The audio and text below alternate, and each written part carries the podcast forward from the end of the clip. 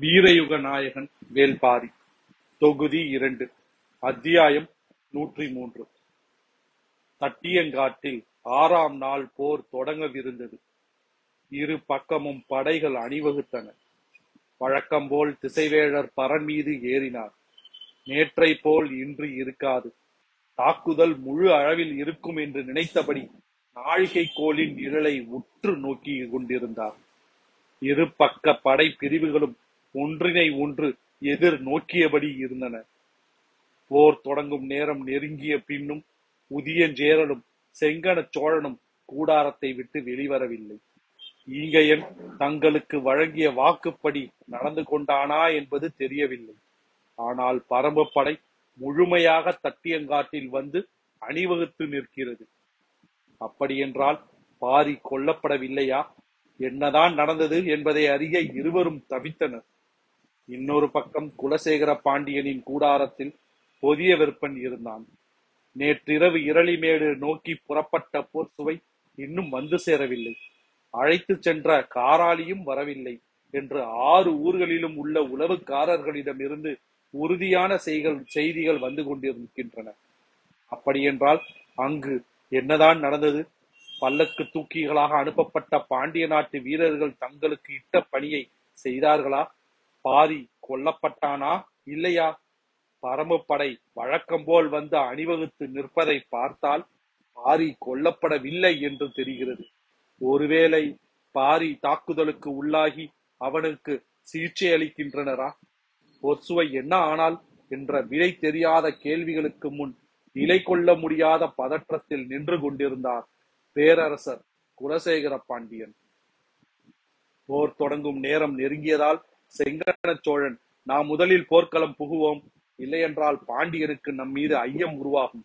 ஈங்கையனின் தாக்குதல் என்னதான் ஆனதென்று அங்கிருந்தபடியே தெரிந்து கொள்ள முயல்வோம் என்று உதியஞ்சேரலிடம் சொன்னான். அவனது கூற்றினை உதியஞ்சேரலும் ஏற்றான்.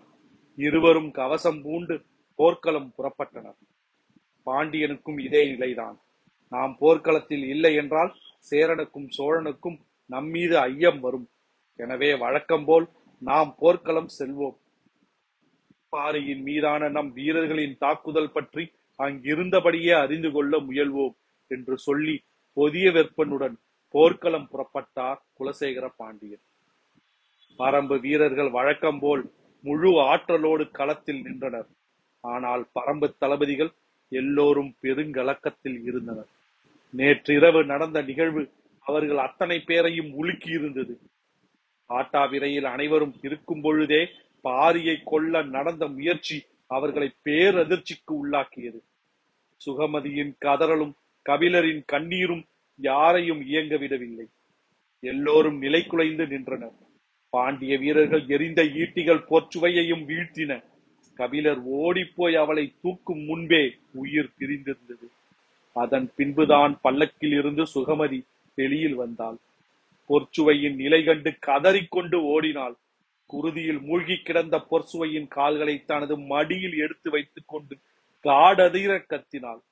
அவள் சொல்லி அழுத சொற்களை நினைக்க நினைக்க முடியனின் கண்களில் நீர் பொங்கியபடி இருந்தது. பரம்பு படையின் முன் பகுதியை வழக்கம் போல் அவன் குதிரையில் சுற்றி வந்தான். எதிரிகளும் தங்களின் படைகளை அணிவகுத்து நிறுத்தியிருந்தனர். தேர்ப்படையில் கருங்கைவாணன் நின்று கொண்டிருந்தான். படையின் நடுப்பகுதியில் மையூர் கிழார் நின்று கொண்டிருந்தார். குதிரையில் சென்று கொண்டே எல்லாவற்றையும் பார்த்தபடி படையை கடந்தான் முடியும். அவனால் சிந்தனையை ஒருமுகப்படுத்த முடியவில்லை. இப்பொழுதும் போல் படையின் இறுதி பகுதியில் நின்று கொண்டிருந்தான் தேக்கன். நேற்றிரவு அவன் நாகக்கரட்டில் கூடாரத்தில் தங்கியிருந்தான். நடந்த தாக்குதலை கேள்விப்பட்டு அவசர அவசரமாக அங்கு ஓடினான். பாட்டாபிரைக்கு தேக்கன் வந்து நின்றதும் அவன் கால்களை பற்றி கதறினார் கபிலர். பெரும் புலவரின் கண்ணீர் பட்ட கணத்தில் தேக்கனின் உடலே நடுங்கியது. குருதி பொங்கும் பொற்சுவையின் உடலை மடியில் கிடத்தியிருந்த கபிலர் எதிரில் சாய்ந்து கிடந்த ஈங்கையனையும் பார்த்து கதறி கதறி அழுதார். எல்லா கொலைகளுக்கும் தானே காரணமாக்கி விட்டதாக நினைத்தார். அத்தாக்குதலை யாரும் விளங்கிக் கொள்ள முடியவில்லை. ஈங்கையன் மீதான இரக்கமும் தங்களின் கண் முன்னால் ஒரு பெண் கொலை செய்யப்பட்டு விட்டாள் என்ற பதற்றமும் அனைவரையும் நிலைக்குலைய செய்தன. நள்ளிரவுக்கு பின் சுகமதி பேசத் தொடங்கினாள். பொற்சுவையின் உடலில் கசிந்து கொண்டிருக்கும் குருதி பாரியின் உயிர் காக்க சிந்தப்பட்டது என்பதை அறிந்த பொழுது பரம்பே உறைந்து போனது. திசைவேழர் தன் கைகளை உயர்த்தியவுடன் போர் முரசங்கள் முழங்கின. தட்டியங்காட்டு போரின் ஆறாம் நாள் தொடங்கியது. படைகளின் தாக்குதல் தொடக்கத்திலேயே வீறு கொண்டு இருப்பது போல் அவருக்கு தெரிந்தது. பரம்பு படை வழக்கம் போல் அணிவகுத்திருந்தது. இரவாதன் இரவு முழுவதும் குளவன்திட்டின் அடிவாரத்தில் தனது படையை பயிற்றுவித்தான். அவனுடன் சேர்ந்து மூஞ்சலை தாக்கி நீலனை மீட்பதற்கான திட்டத்தின் தளபதிகளான கரிணியும் பிடரிமானும் இடமும் வளமுமாக வந்து நின்றனர். குளவன் திட்டிலிருந்து நேராக தட்டியங்காட்டுக்கு வந்து சேர்ந்தான். பொழுது சரியத்தான் சரியாக இருந்தது. நேற்றிரவு நடந்தது எதுவும் இரவாதனுக்கு தெரியாது.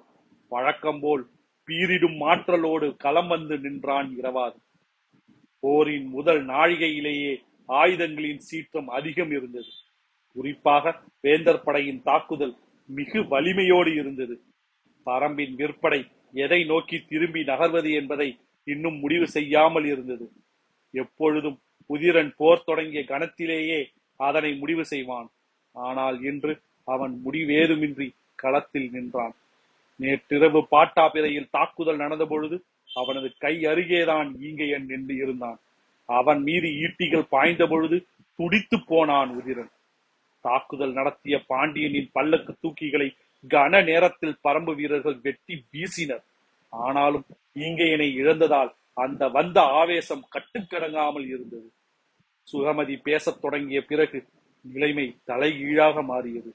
ஏட்டுவன் பாறைக்கு அருகில் சிகிச்சை எடுத்து வந்த ஈங்கையனையும் அவன் தோழர்களையும் நம்பிக்கைக்கு உரியவர்கள் என்று தெரிவித்தது நீலனும் உதிரனும் நான் அவர்களை பற்றி இன்னும் நன்கு விசாரித்து அறியாமல் தவறு செய்து விட்டோமோ என்று தோன்றியது. ஆனாலும் துரோகம் கழுத்து வரை வந்து நின்றதை யாராலும் எளிதில் கடக்க முடியவில்லை. தேக்கன் முடியன் உதிரன் விண்டன் என எல்லோரும் தட்டியங்காட்டி நிலை குலைந்து நின்று கொண்டிருந்தனர்.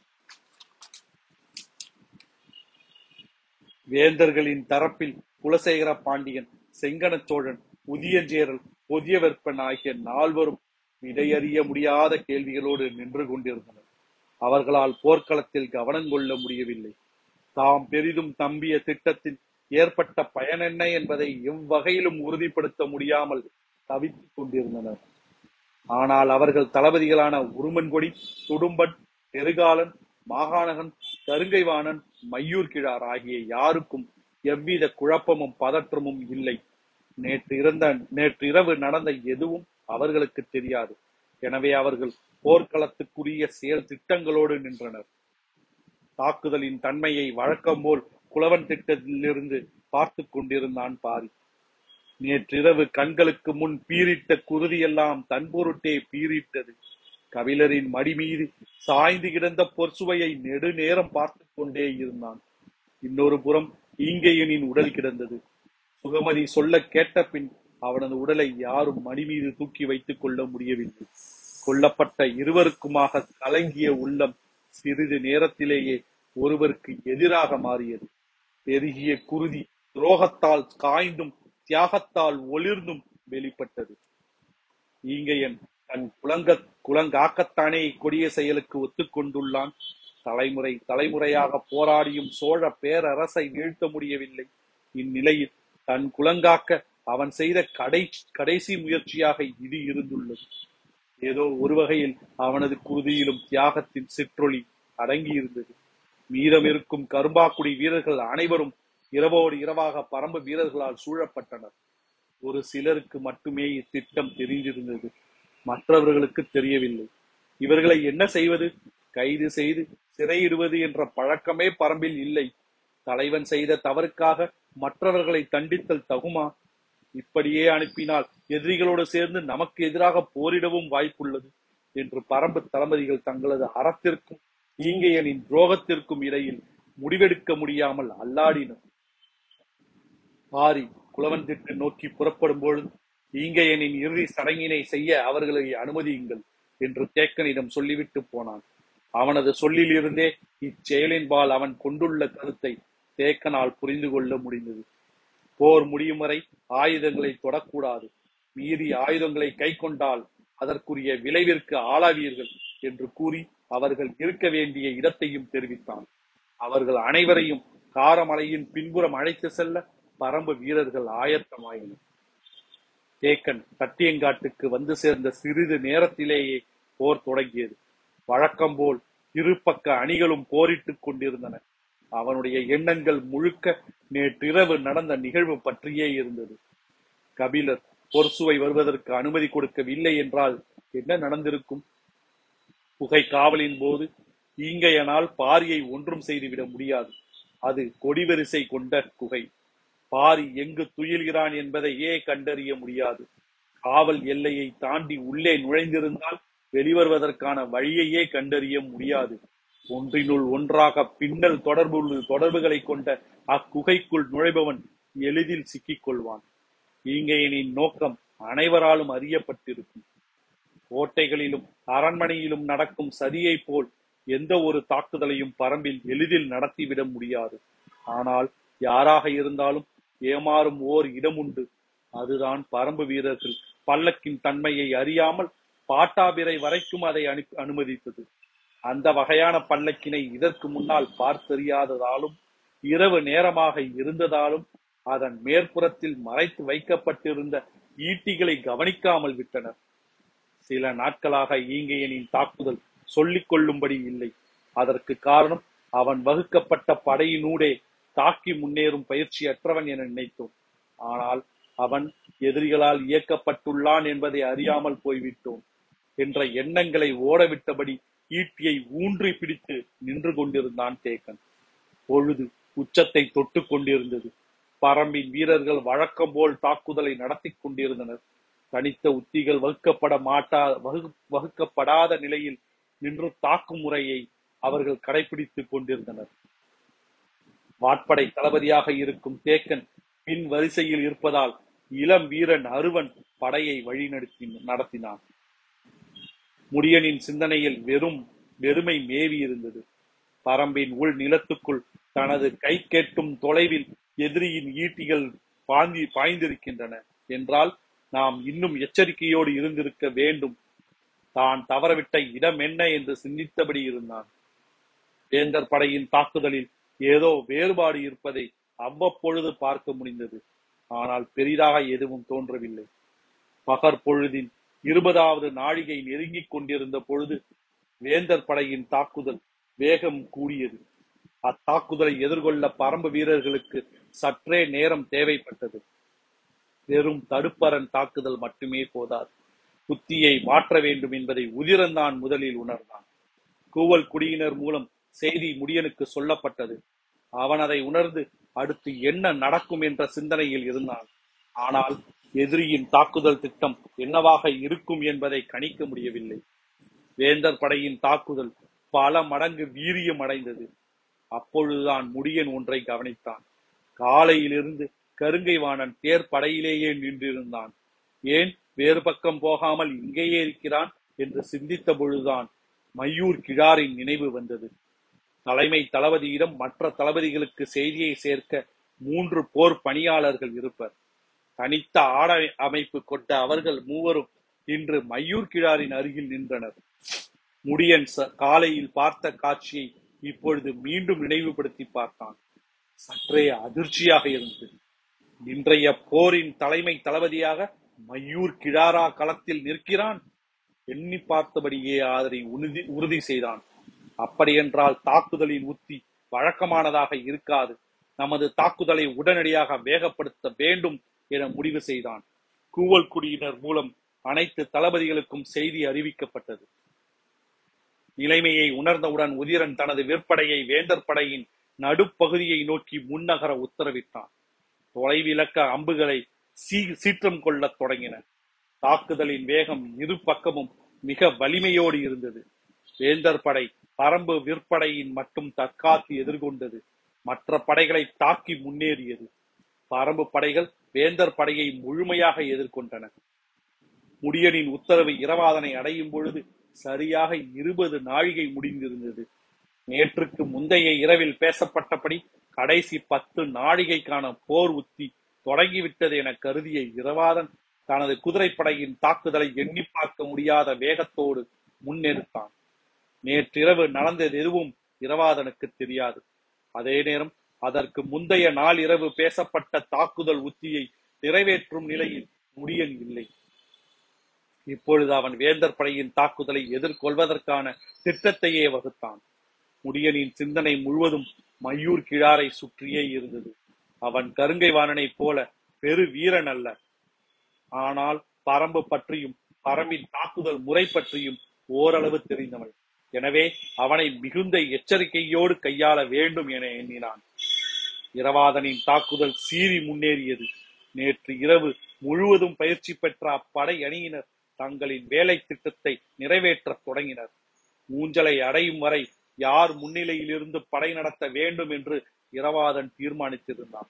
அவர்கள் அதே போல் படையை மூஞ்சலை நோக்கி அழைத்து சென்று கொண்டிருந்தனர். மற்ற பகுதியில் வேந்தர் படையின் தாக்குதல் வலிமை மிகுந்ததாக இருந்தது. பரம்பு படை திறனோடு அதனை எதிர்கொண்டது. உதிரன் தனது விற்படையை எப்பக்கமாக கொண்டு செல்ல என்று கேட்டு முடியனுக்கு செய்தி அனுப்பினான். முடியனோ ஆபத்து எப்பக்கம் அதிகம் என்பதை இன்னும் கணிக்கவில்லை. கருங்கைவாணன் மீதும் அவனுக்கு ஐயம் இருந்தது. மையூர் கிழாரின் மீதும் அவனுக்கு ஐயம் இருந்தது. இருவரில் யாரை நோக்கி உதிரனின் படையை அணியை திருப்புவது என்பதை முடிவு செய்ய சற்றே நேரம் தேவைப்பட்டது. வழக்கம் போல் பரம்பின் விற்படையை எதிர்கொள்ள முடியாமல் வேந்தர் படை தளபதி துடும்பன் பின்வாங்கத் தொடங்கினான். வாட்படை தளபதி மாகடகனை பரம்பு தளபதி அருவன் எதிர்கொண்டான். தாக்குதல்கள் தீவிரமடைந்து கொண்டிருந்தன.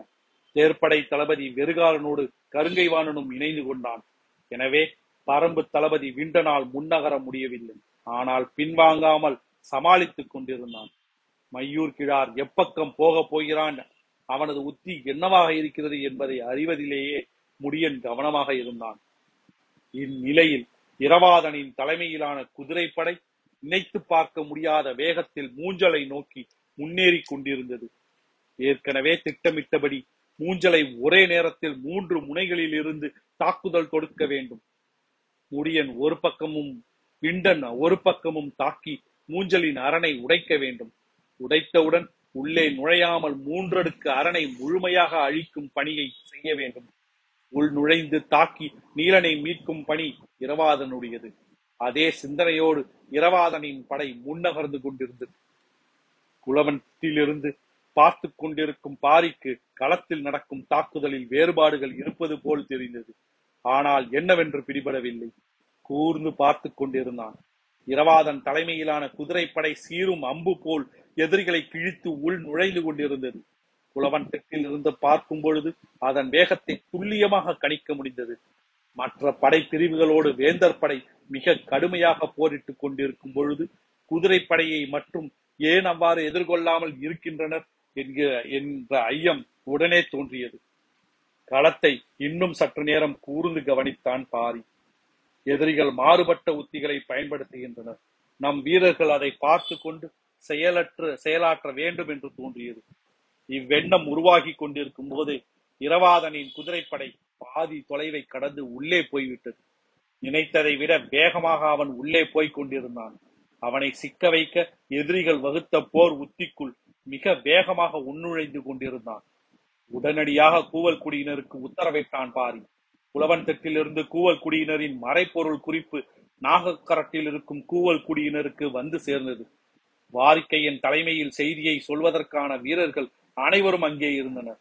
இரவாதன் வேகத்தை கட்டுப்படுத்தி பின்தங்க செல்வதற்கான உத்தரவினை பாரி தெரிவித்திருந்தான். உடனடியாக அதற்கான ஓசை எழுப்பப்பட்டு இருக்கிச் செடியின் ஒளிரும் பால் கொண்ட குறிப்புகள் காட்டப்பட்டன. நாக கரட்டிலிருந்து ஓசை எழுப்பப்பட்டவுடன் அது யாருக்கு என்பதை தான் முதலில் அனைத்து தளபதிகளும் பார்ப்பர் அது குதிரைப்படை தளபதிக்கான குறிப்போடு சொல்லப்படும் ஓசையாதலால் மற்றவர்கள் தாங்கள் முன்னெடுக்கும் தாக்குதலில் கவனம் செலுத்துவர். இரவாதனோ மூஞ்சலை அடையும் நோக்கோடு மின்னல் வேகத்தில் முன்னேறி கொண்டிருந்தான். அவனது காதில் எவ்வித ஓசையும் விழவில்லை. அவன் தனது கவனத்தை எதை நோக்கியும் திருப்ப ஆயத்தமாக இல்லை. மூஞ்சலின் அரண் உடைந்து சிதறும் கணத்தை காணும் நோக்கில் குதிரையை விரட்டி கொண்டிருந்தான். நாகக்கரட்டிலிருந்து மீண்டும் மீண்டும் ஓசை எழுப்பப்படுவதை சிறிது நேரங்கழித்தே முடியனால் உணர முடிந்தது. அது இரவாதனுக்கானது. அவன் எதிரிப்படைக்குள் அதிக தொலைவு உள்ளே போயுள்ளான் என்பது அதன் பிறகுதான் தெரிய வந்து வந்தது. அப்பொழுதுதான் நேற்றுக்கு முந்தைய நாள் உருவாக்கப்பட்ட திட்டம் நினைவுக்கு வந்தது. நேற்று இரவு நிகழ்ந்த நிகழ்வால் அத்திட்டத்தை நிறைவேற்றுதல் குறித்து வேறு யாருடனும் முடியன் பகிர்ந்து கொள்ளவில்லை. ஆனால் இரவு முழுவதும் பயிற்சியில் இருந்த இரவாதன் காலையில் நேரடியாக களத்துக்கு வந்தான். ஏற்கனவே வகுக்கப்பட்ட திட்டப்படி இருபதாம் நாழிகை முடிந்தவுடன் அவன் முன்னேறி போகிறான் என்பது முடியனுக்கு புரிந்தது. ஆனால் இதற்குள் மையூர் கிழார் வகுத்த உத்தியும் இருக்கிறது என்பதை அவன் முதலில் கணிக்கவில்லை. மற்ற படைகளை வலிமையோடு தாக்கி முன்னேற விடாமல் நிறுத்திவிட்டு குதிரை படையை மட்டும் முழுமையாக உள்வாங்கி அழிக்கும் திட்டத்தை மையூர் கிழார் தீட்டியிருந்தான். நாகக்கரட்டிலிருந்து மீண்டும் மீண்டும் குறிப்பொலி எழுப்பப்பட்டது. இப்பொழுது அபாய குறிப்பொழியாக ஒலிக்கத் தொடங்கியது. இரவாதன் மூஞ்சலை நெருங்கிவிட்டான். ஏற்கனவே திட்டமிட்டபடி மற்ற இரு தளபதிகளும் இரு திசைகளிலிருந்தும் மூஞ்சலை நோக்கி முன்னேறுவார்கள் என்ற எண்ணத்துடனே மூஞ்சலின் அரணை நோக்கி அம்புகளை செலுத்த தொடங்கினான். முடியனுக்கு என்ன செய்வதென்று தெரியவில்லை. எதிரிகளின் தாக்குதல் மிக கடுமையாக இருந்தது. எப்படையையும் முன்னுக்கு நகர்த்த முடியவில்லை. வேந்தர் படையினர் முழுமையான ஆற்றலோடு தாக்கிக் கொண்டிருந்தனர். கருங்கைவாணனும் வெறுகாலனும் தேர்ப்படையின் மீது கருந்தாக்குதலை நடத்தி பெருஞ்சேதத்தை உருவாக்கி கொண்டிருந்தனர். நிலைமையை உணர்ந்து உடனடியாக முடியன் அவ்விடம் போனான். ஆனால் அவனது கவனம் முழுவதும் கூவல் குடியினரின் குறிப்பொலியின் மீதே இருந்தது. செய்தியை நேரடியாக சொல்ல உதிரனையோ அருவனையோ அனுப்பலாமா என்று சிந்தித்தான். ஆனால் எல்லா முனையிலும் தாக்குதலின் வேகம் உச்சங்கொண்டிருந்தது. சூலூர் வீரர்கள் அறுபது வகையான ஆயுதங்களை கையாளத் தெரிந்தவர்கள். பேரரசர்களை காப்பதற்கான தேர்ந்த பயிற்சி கொண்ட அகப்படையினை தாக்கி அழிக்க கரிணியின் தலைமையிலான பரி பிரிவு முழு திட்டமிட்டலோடு பாய்ந்து முன்னேறியது. பொய் கூடாரங்களிலிருந்து வெளிவரும் எண்ணிலடங்காத வீரர்களை கொன்று குவிப்பதற்கான திட்டத்தோடு பாய்ந்து முன்னேறினர். பிடரிமான் தலைமையிலான வீரர்கள் கரிணியும் பிடரிமானும் வகுக்கப்பட்ட திட்டத்தின் அடிப்படையில் தாக்குதலை தொடுக்கின்றனரா என்று பார்ப்பது இரவாதனின் வேலை அல்ல அவனது ஒரே இலக்கு நீலன் இருக்கும் கூடாரத்தை நோக்கி எதிரிகளை கொன்று அழித்து முன்னேறுவது மட்டும்தான். மூன்று தன்மைகளில் தெளிவாக வகுக்கப்பட்ட திட்டத்தோடும் பரம்பினர் இப்போரில் இதுவரை பயன்படுத்தாத பல்வேறு விதமான ஆயுதங்களோடும் இரவாதனின் குதிரைப்படை மூஞ்சலை நோக்கி வந்தது. பகழி அம்புகளால் மூஞ்சலின் வெளிப்புற அரண் தகத்தெறியப்பட்டது. சங்கிலி தொடர் போல அடுத்தடுத்து வந்து இடைவெளியை நிரப்பும் அவர்களின் மூன்றடுக்கு ஏற்பாடுகளை எல்லாம் இடியென தாக்கி நிலைக்குலைய செய்தனர். யாராலும் உடைக்கவோ உள் நுழையவோ முடியாது என்று சொல்லப்பட்ட மூஞ்சலின் வெளிப்புற அரணை குதிரையின் வேகத்தை குறைக்காமலேயே உடைத்து உள் நுழைந்தனர் சூலூர் வீரர்கள். ஒற்றை நுனியில் உடைத்து உள் நுழைந்தவர்கள் விசிறியை போல கன நேரத்தில் அரை வட்டமாக விரிந்தனர் வெளியில் இருக்கும் மொத்த குதிரை படையும் உள்ளே வந்து வட்டத்துக்குள் சேர்ந்த பின் அது வட்ட வடிவ படையமைப்பாக தன்னை மாற்றிக்கொண்டது வட்டம் எல்லா திசைகளிலும் ஒரே நேரத்தில் விரியத் தொடங்கியது. கணக்கில்லாத அம்புகளும் ஈட்டிகளும் வெடித்து வெளிவர வட்டம் தன்னை பெரிதுபடுத்தியபடியே இருந்தது. நாக கரட்டிலிருந்து மீண்டும் மீண்டும் கூவவொல்லொலி எழுப்பப்பட்டு இருக்கிச் செடியின் ஒளிரும் குறிப்புகள் காட்டப்பட்டுக் கொண்டே இருந்தன. களத்தில் நின்ற பரம்பு தளபதிகள் அனைவரும் குறிப்பொலியை கவனித்தனர். இடைவிடாத குறிப்பொலி அனைவருக்கும் பதற்றத்தை உருவாக்கத் தொடங்கியது. நாகக்கரத்தின் மேலிருந்து வாரிக்கையின் காட்சியை தெளிவாக பார்த்தான். மூஞ்சலை உடைத்து இரவாதன் உள்நுழைந்து கொண்டிருந்தான். அன்று முடியன் கவலையோடு சொன்னது நினைவுக்கு வந்தது. இரவாதன் தாக்குதல் போரில் நிகரற்றவனாக இருக்கிறான். ஆனால் களத்தின் தன் முழுமையை கவனித்து முன்னேறுவதில் குறைபாடு கொண்டவனாக இருக்கிறான். இது ஆபத்தை உருவாக்கிவிடும். காட்சியை பார்த்து கொண்டிருப்பதை தவிர வேறெதையும் வாரிக்கையனால் செய்ய முடியவில்லை. புலவன் திட்டிலிருந்தும் இதே ஒளி குறிப்பு மீண்டும் மீண்டும் வருகிறது. என்ன செய்வதென்று குறிப்பிடாமல் நின்றான் வாரிக்கையன். உதிரன் விண்டன் அருவன் முடியன் என யாரும் தங்களின் இடம் விட்டு நகர முடியாத நிலைக்கு உள்ளானார்கள். வேந்தர் படை முழு வலிமையோடு இறங்கி வந்து மறித்து போரிட்டுக் கொண்டிருந்தது. மூஞ்சல் இருப்பதோ தட்டியங்காட்டின் வட மூலையில். மொத்த படையையும் பிளந்து கொண்டு அந்த கடைசி பகுதிக்கு போய் இரவாதனுக்கு உதவுவது எப்படி என யாருக்கும் புரியவில்லை. கருங்கைவாணன் வேந்தர் படையின் தேர்ப்படை தளபதி வெறுகாலனோடு இணைந்து இணைந்து வலிமை மிகுந்த தாக்குதலை தொடுத்துக் கொண்டிருக்கிறான். பரம்பு தளபதி விண்டனால் மட்டும் அதை எதிர்கொள்ள முடியாது என்பதால் அவனுடன் முடியன் இணைந்து நிற்கிறான். அப்படி இருந்தும் தாக்குதலின் வேகம் இணையற்றதாக இருக்கிறது. போர் சூழலில் என்ன முடிவெடுப்பதென்றே தெரியாத ஒரு கணத்தை முதன் முறையாக முடியன் சந்தித்தான். உணர்ச்சியின் படபடப்பு அவனை ஆக்கிரமிக்க தொடங்கியது. சட்டென ஒரு முடிவுக்கு வந்தான். இரவாதன் தன் மகன் என்ற உணர்வில் எந்த ஒரு முடிவையும் எடுத்துவிடக் கூடாது. நடைபெற்றுக் கொண்டிருப்பது பெரும் போர். இதில் கணிப்புகளும் உத்திகளும் பிழைப்படும் வாய்ப்புகள் உண்டு. அப்பிழையை உணரும் போது சரி செய்யும் முயற்சிக்காக பேரிழப்புகளை கண்டுவிடக் கூடாது. எண்ணங்கள் மனத்துக்குள் உறுதியாகி கொண்டிருக்கும் பொழுது தேக்கன் அவ்விடம் வந்து சேர்ந்தான். அதே நேரத்தில் எதிரில் நின்று போற்று போரிட்டுக் கொண்டிருந்த கருங்கைவாணனை நோக்கி விரைந்து வந்தார் மையூர் கிழார் இரண்டு பக்கமும் தலைமை தளபதிகள் பதற்றத்தோடு இருந்தனர்.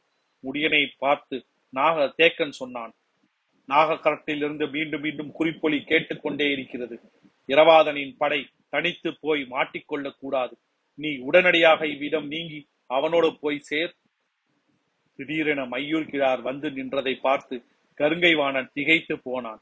என்னவென்று கேட்பதற்குள் அவரே சொன்னார்.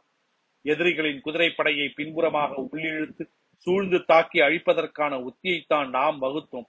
ஆனால் அவர்களோ நாம் சற்றும் எதிர்பார்க்காத வகையில் மூஞ்சலையே உடைத்துக் கொண்டு உள்ளே போய்விட்டார்கள். இறைச்சியுற்றான் கருங்கைவாணன். மூஞ்சலின் காப்பரனை உடைத்து விட்டார்களா? ஆமாம் அதனால்தான் நான் விரைந்து இங்கு வந்தேன். நீங்கள் உடனடியாக இவ்விடம் விட்டு மூஞ்சலை நோக்கி போக வேண்டும். பதற்றத்தோடு தேக்கன் சொன்னான் நீ இவ்விடம் விட்டு விலகிச் செல். எது செய்வதாவது? செய்தாவது இரவாதனுக்கு தீங்கு நேராமல் தடு. தேக்கனின் சொல் கேட்டு கடுஞ்சினத்தோடு பதிலுரைத்தான் முடியன். கருங்கைவாணனும் பெருகாலனும் இணைந்து நின்று தாக்கிக் கொண்டிருக்கின்றனர். நான் இவ்விடம் விட்டு அகன்றால் நமது தேர்ப்படை படையை பெருஞ்சேதத்துக்கு உள்ளாக்கி விடுவார்கள். அது மட்டுமல்ல இங்கிருந்து எதிரிகளின் மொத்த படையையும் கிழித்து கொண்டு போய் நான் மூஞ்சலை அடைவது எளிகிற செயல் அல்ல. எம் முயற்சியாவது செய் இவ்விடம் விட்டு போ என்றான் தேக்கன். எதிரி உன்னையும் என்னையும் குறிப்பார்த்துதான் தேர்ப்படையில் வந்து வலிமை கொண்ட தாக்குதலை நடத்துகிறான். நான் இவ்விடம் விட்டு போனால் உன்னையோ விண்டனையோ இழப்பேன். அதே நேரம் மூஞ்சலையும் சென்றடைய மாட்டேன். என்று அம்பினை நானில் தொடுத்தபடியே கத்தினான் முடியன். மையூர் கிழாரின் சொல் கேட்டு பெருங்கோபத்துடன் கத்தினான் கருங்கைவான் நான் இவ்விடம் விட்டு இப்பொழுது நகன்றால் நமது தேர்ப்படையை முற்றிலும் இழக்க நேரிடும். எதிரி படையின் தலைமை தளபதி முடியனின் தாக்குதலை ஒரு பொழுது கூட வெறுகாலனால் எதிர்கொள்ள முடியாது. குதிரை படையையும் யானை படையையும் இழந்து நிற்கும் நாம் தேர் படையையும் இழக்க நேரிடும். எனவே நான் இவ்விடம் விட்டு அகழ்வது அறிவீனம் அப்படி என்றால் இரவாதனை காப்பாற்ற முடியாதா என கத்தினான் டேக்கன் அப்படி என்றால் மூஞ்சலை காப்பாற்ற முடியாதா என கத்தினார் மயூர் கிழார்.